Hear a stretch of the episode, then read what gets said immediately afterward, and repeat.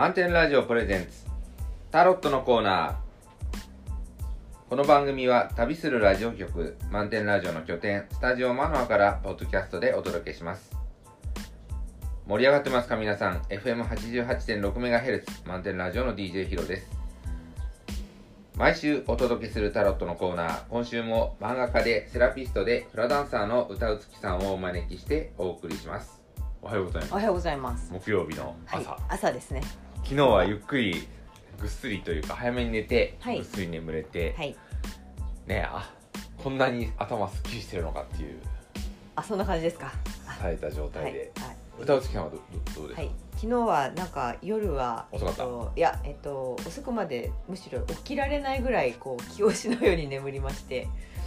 でゆっくり眠れて。そうですね、はい。朝もえっとね5時ぐらいに一回起きたんですけど、うん。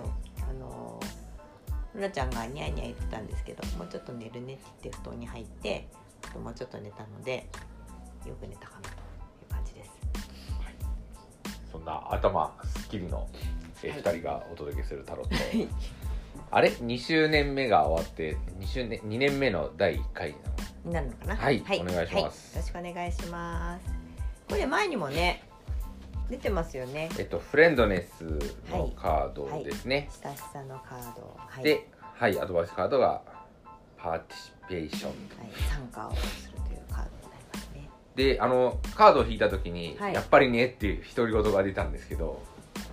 あーはい。思うところが。え？思うところが。あ思うところが。まあそうですね。お話伺わし聞かせてください。はい、いやまあこれは自分のことで。あ自分のことで、はい。やっぱりね、うん、やっぱりねっていう感じなんですけど。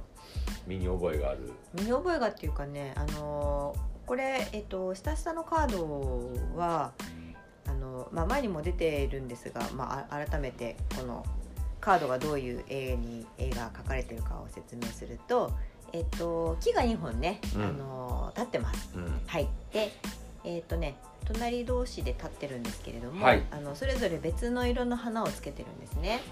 でもあのー下の方ではその落ちた花びらがこう混ざり合ってる部分っていうのがあってこうグラデーションになってるというかうん。とてもこう綺麗な色が、あのえー作り出されている。それぞれのあの花の色が混ざり合って、えー新たなあの美しい色が出来上がっているっていうようなこうカードになってるんですけれども、えっとこれはあの独立した人がこうお互いにあの近くに寄ってもなんていうんでしょうなんて言うんでしょうねこう依存し合うこともなくそのそれぞれの持ってるものをこう生かし合いながらこう一緒に何かをするとまたあの新しい何かというかあの別の何かをこう作り出せるっていうようななんかそんなカードなんですよ。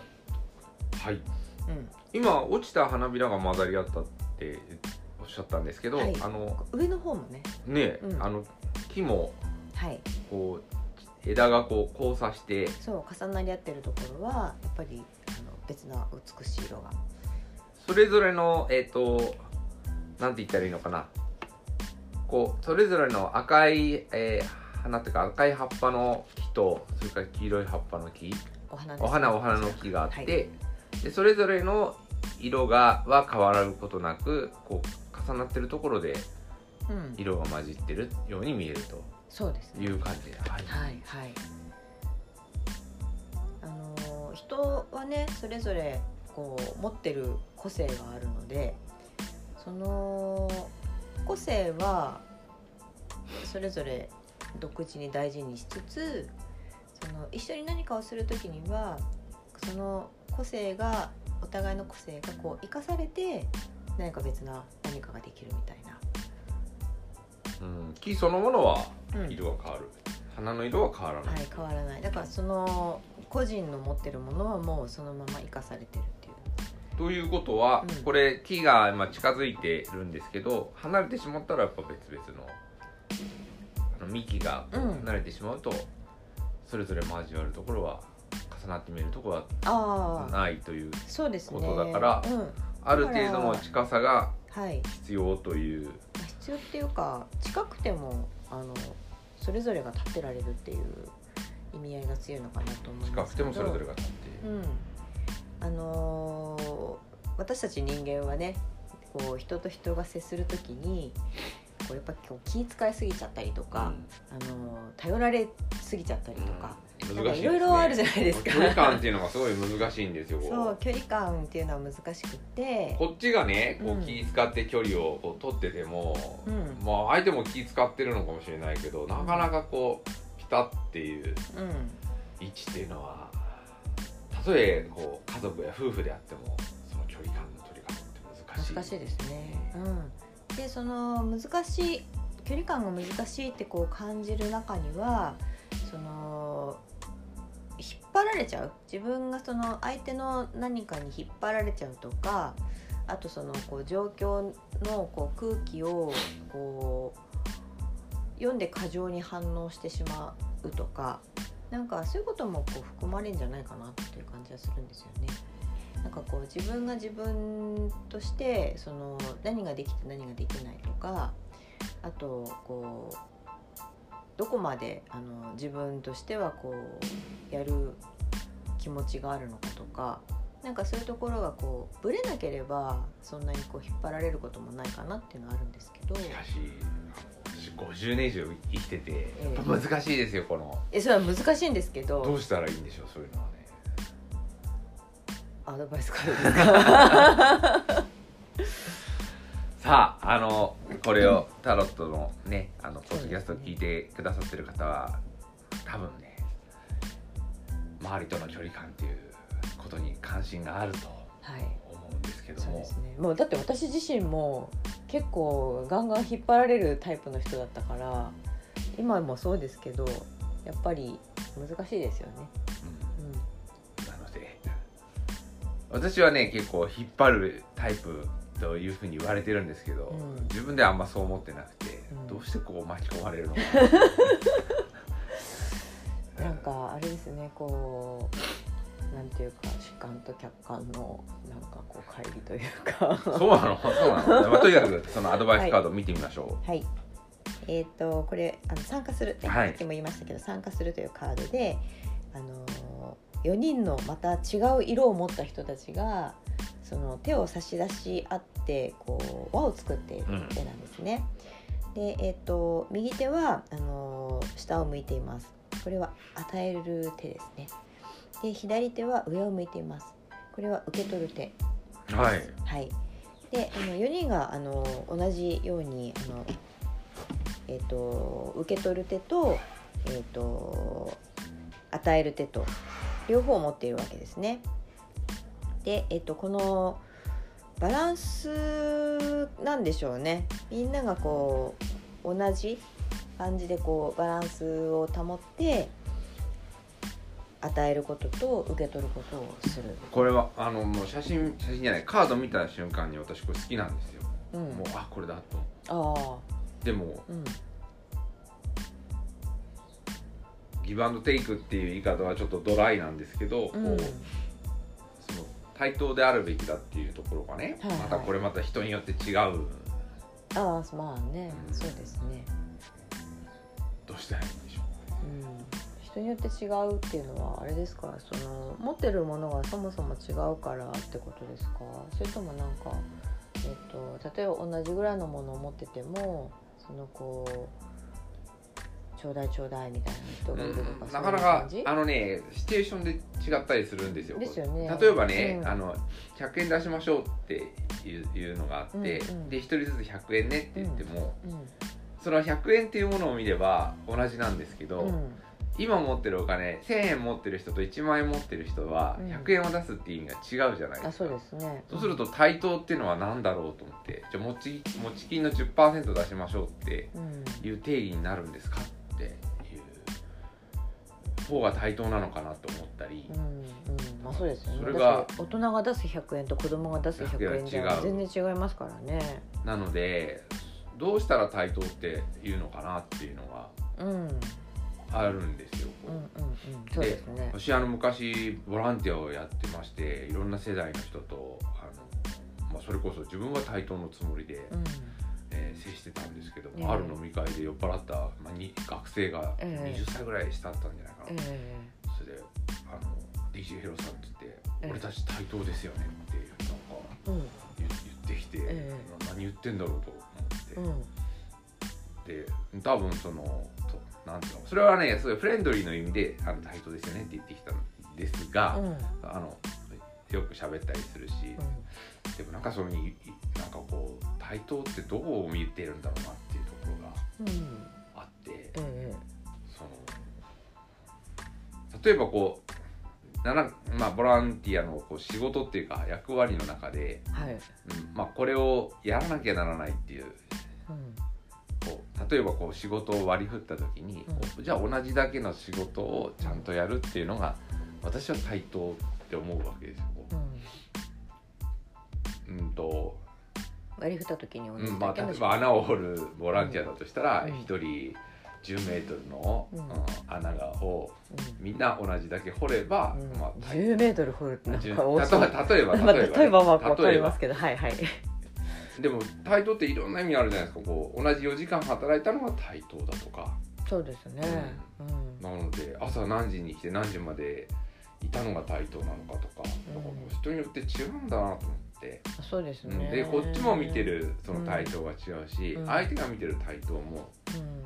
違うしだから、うん。しかもどこで対等って対等っていくらでも人の関係の中で言えるじゃないですか、うん言えますね。うん。僕が思ってる対等の意味と、うん。だから私はなんかあそもそも立場とかあんまか気にしてなかったんですよこう。うんうんうんうん。だあえてこうの飲みの席で対等でって語られてしまったことにちょっとびっくりしてしまうはいはいはい。うん。で多分、うん、と自分はまあ年取ってるからこう得意なところの視点だけで見ると対等っていうのは違ってくるんですよね、うん。うんでも例えば若い人と同じように走りなさいとか、うんうん、なんか長距離何かをあ力体力の仕事をやりなさいって言ったらとてもとてもかなわない、うん。三日徹夜とかね。3日徹夜もないしそのなんていうのかなこううん 100m も走れないと思うんで今全力疾走なんて。いや無無茶なので、うん。そうするとどこを見るんだろうっていうのはね結構今でも悩んでますよね。なんかそれは確かに難しいですよね。相手のあることだから。で年取ってるから、うん。まああのルールとかうん。こういうふうにするっていうことは決めやすいんですよ、こう。うん。こういうものだって。だから自分であの年取ってる人が立場を作りやすいね、あうん。あのこのこの役だと会社で言うんだったら社長だ部長だなんとかだって言ってで部長の仕事はこれとかって言って、で若い人はあもっと力力技っていうかっていう風になっててそれはなんか、うん、今上にいるリーダーの人の都合のいいように作ってるだけなんじゃないかっていうところもありうん。うん。そのなんていうのかな、うん、例えば若い若いうちは体力勝負の仕事をして、うん。で年を取ってったらうん体力勝負は難しいからまあちょっと知恵を使った仕事とかに変わってきますよねっていう。それはあの一つの会社で採用が若い人を新卒で取ってでずっと上に上がっていくっていうようなこうすごろくみたいな、うん。うんだったらうまくいくんですけど今やこう働きが流動化したりこうしてる中でそうするとその流れだとすると途中から入ってきた人っていうのはついていけないんですよ若い人のこう体力の仕事を要求するっていう。だからそこですごく違いがあって、うん。だからボランティアっていうのはだから誰もが同じようなことやりましょうっていう中で、うん。えー体力を使って、えーまあ、やっていくことをこなしていくやっていくことをこうなんかこうやっていくってタイプもするし知恵を使ってなんとかその同じやるにしてもうん。例えば穴掘りをなんか手でやっちゃう難しいから、うん。機械を持ってきてやった方がいいんじゃないかって機械を手配して、うん。えーでっていうふうにやっていく人もいるしそれぞれやり方違うんで、そうですね。同じ土俵っていうのでは難しいんですよね。だからどこで対等って見るのかが。わからないからこう理想はわかるんだけどうん。どうしたらいいんだろうって。そうですね。うんと全体を見る人があのその場にいる人たちが対等になるようにってこう考えるっていうのとあとその自分が周りとの関係でその対等と感じるかどうかっていうのってまたちょっと違うかもしれないなと思うんですけど、えっと、自分がその対等って感じる関係性っていうのをこう感じれるかどうかっていうので言うと何て言うのかな。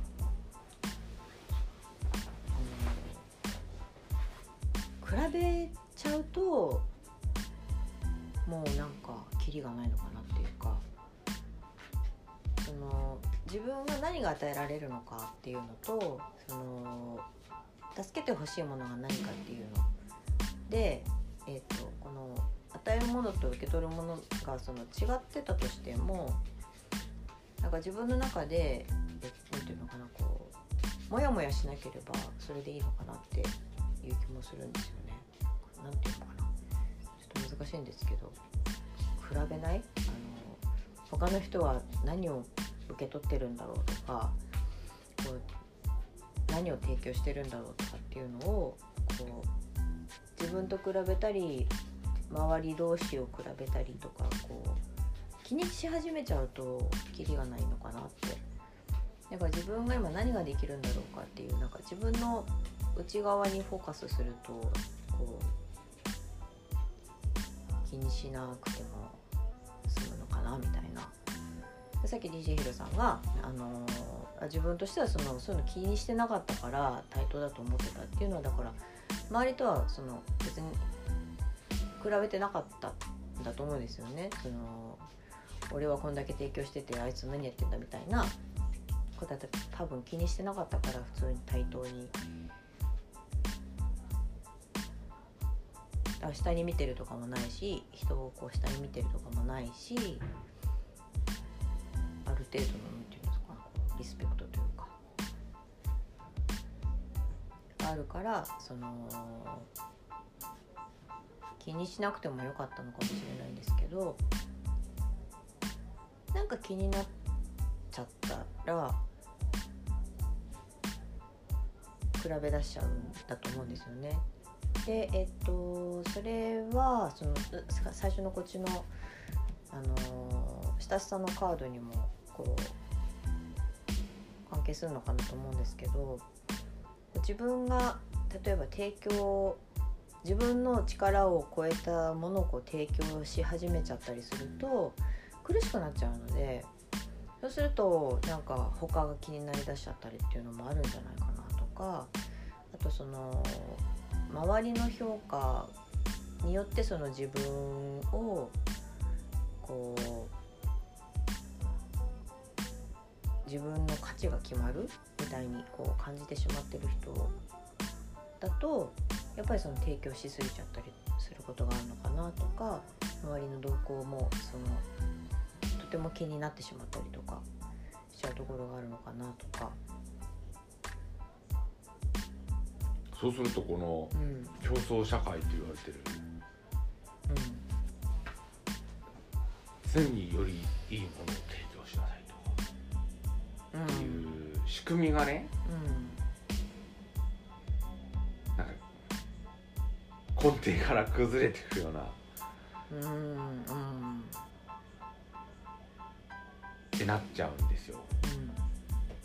で多分、そのその学生さんにとっては結構ボランティアの仕事がこう頭の中のメインに近いところがあるのかもしれないけどあ頭の中の、えっと、割合を占めてるっていうことですか、うん、だからそのそういったこう人の動きが気になるっていうところは、うん、でもこっちはこう、まあ、本物の本業があっての空いた時間のボランティアだとと、うん、むしろそういう本業での競争の世界よりちょっと離れたところで、うん、こう取り組んでることなのであまりそういった他人のことより自分が満足すればいいっていう感じのスタンスでやってるっていうところでちょっと意識が違うっていうのはあると思うんですよね。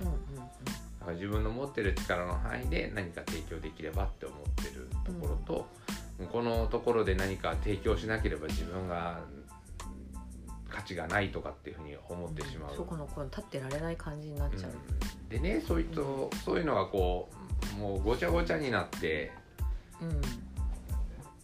しまっているところがあるので、うん。こうこういった対等のた対等っていうかこう、うん。対等を理想とする参加の仕方っていうところがうん。ちょっと今の日本の社会っていうのはうん難しいのかなと。そうですね。でこう海外の映画とか見てると、映画なりこう海外の働き方なんか見てるとその先にこういうものがあるんですよこううん。対等のこううん。先に枠があってうん。これに自分を合わせていくっていう。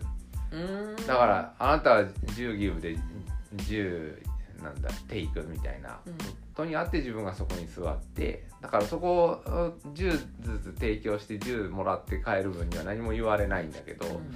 まあ、日本っていうのはべったりって感じがあって、うん。こう10出せんなら100出せるだろうとか言ったりとかそのこの対等の定義っていうのがいいくらでも軸を変え変えた議論になっちゃって。うん。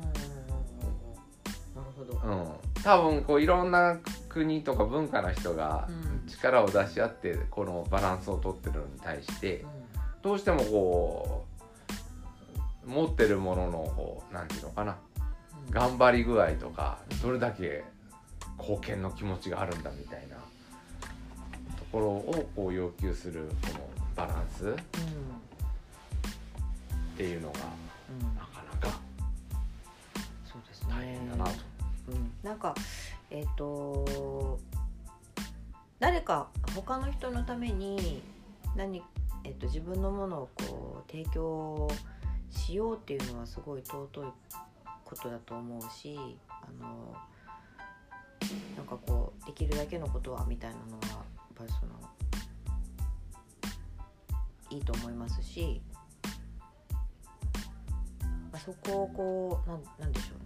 うね。ちょっと難しいけどでも日本人の、まあ、いいところでもあるという、うん、どこでもあるんだけど、うん感じではありますけどなんかあれですよね。あのーそれがえっと感謝がなくなっちゃうとよくないのかな、あのーまあ、当たり前でしょみたいな感じになっちゃうとなんかギクシャクし始める気がするんですよね。なんかこうやってもらったことに対してやっぱりその受け取った側がやっぱありがとうっていう気持ちをちゃんと持って相手がしてくれたことの尊さをあのにちゃんとこう思いを寄せるというか。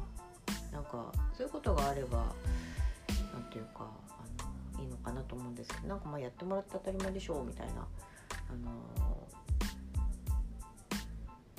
まあ、お互いにやってるから当たり前といえば当たり前の部分もあるかもしれないんですけどそこにこう感謝がない当たり前になっちゃうとちょっと良くないのかなっていうか苦しいものになっちゃうのかなっていう感じがするんですよね。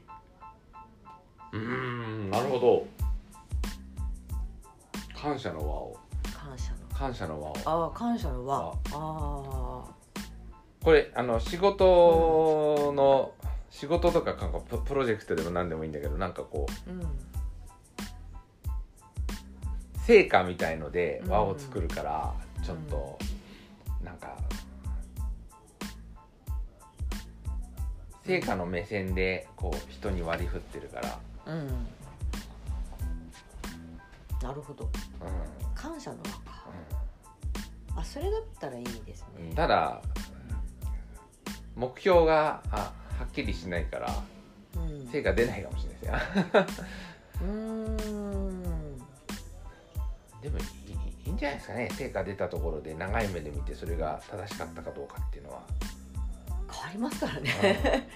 だか10年前のらいやだからそう大きな建物とか大きな町を作りましたとかって言って、うん。そのできた時は成功かもしれないけど、うん。その町がん結局な50年とか100年経って機能しなかったって言ったら、うん。作んなきゃよよかったんじゃないっていう。ね維持にお金ばっかりかかってみたいなうん。ことになってしまうので、この考えられないちょっとね私もそこだけを見てあのもの考えてたからうん。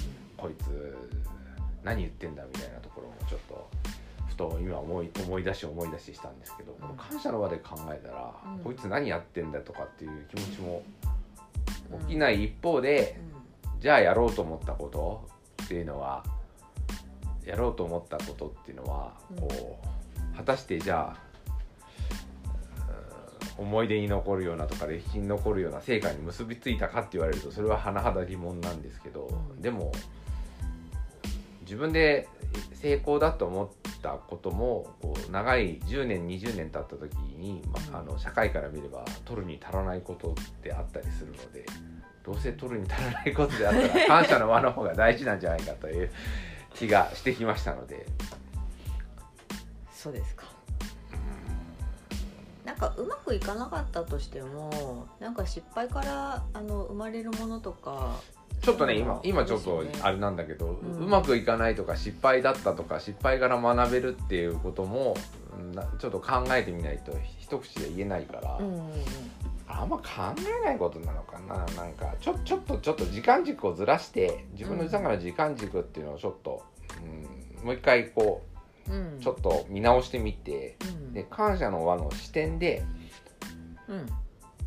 ちょっと今週来週末と来週は考えてみたいと思います、い今ね、うん。いいなと思ってふわっと浮いたのでうん果たして一個一個こう当てはめて見直してみたらどうなるかっていうのはちょっと今のこの放送中には膨大すぎる。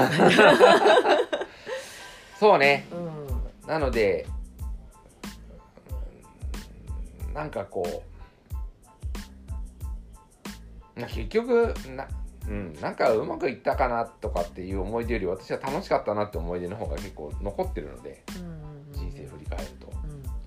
で今日、えっと、たまたまさっきこれタロットやる前に思ってたんですけど、あのーえっとこう話をするっていうことがお互いの思いをちゃんとこう話し話すっていうこととかがかすごい大事かなっていう感じがして。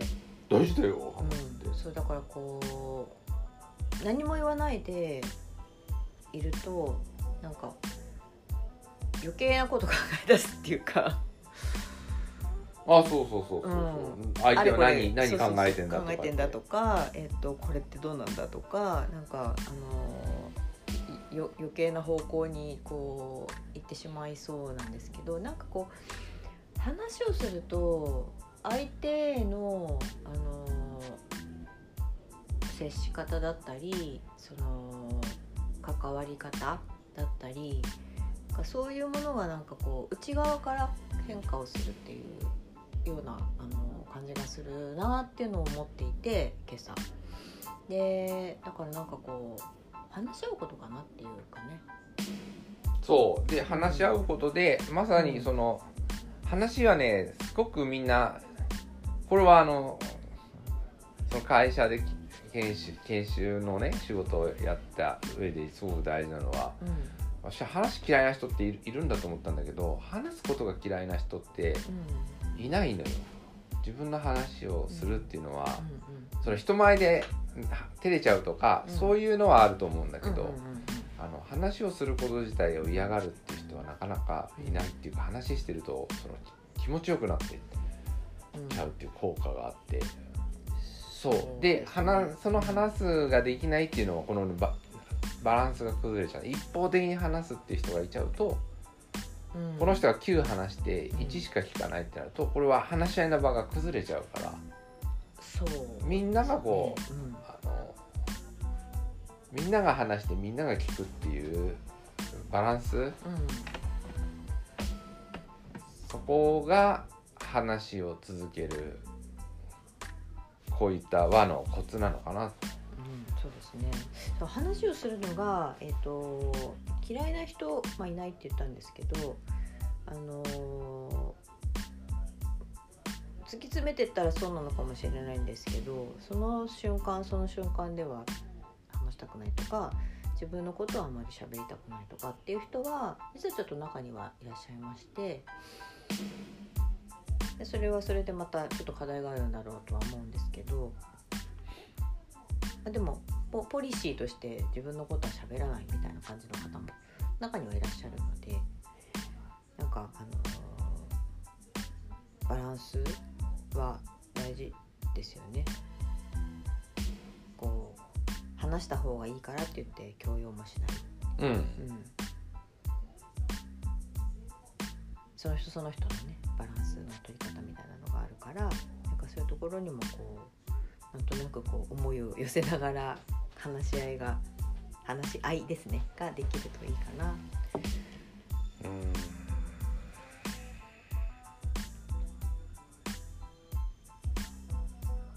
そうですね。感謝の輪と。感謝の輪と対話の輪のこうのこのこの対等感というかバランス感が、ん。うん。バランス感がこう全体でバランス感が取れて、うん。その鍵になってるのはこの差し出す手と受け取る手のバランスで調整してるのかなって思えばうん。うん。確かに喋りたくないっていう人もいるしあのそういうね考え方の方もいてそれはそれでうん。よ良いと思うんだけど、その中のこの手のそのバランスが10対10になってるとかそういうことではなくてこう全体の輪がこうこうなっていればでここの手のところで調整してるって思えば手の受け取る渡すっていうここだけを見てこれによってなんかこう人々を評価したりお金を渡したりするからこの全体のうん。これも狂っていっちゃってあくまでもこれはやっぱり目的と手段だと目的はこの輪っかを作ることでそのための手段としてうんはい。だから受け取る渡すが目的になってしまっては。あそうそうそうそうですね。でそこにかけてるものはか感謝の気持ちだとかそういうことなのかもしれないですね。そうですね、うん、感謝の輪っていうのはいいいいですねはい、じゃあちょっとこれについて週末考えてみたいと思います。はい。ではまた来週。はい、また来週。はい。はい、二年目の第1回にして素晴らしい回になりました。あ、よかったですね。はい。はい。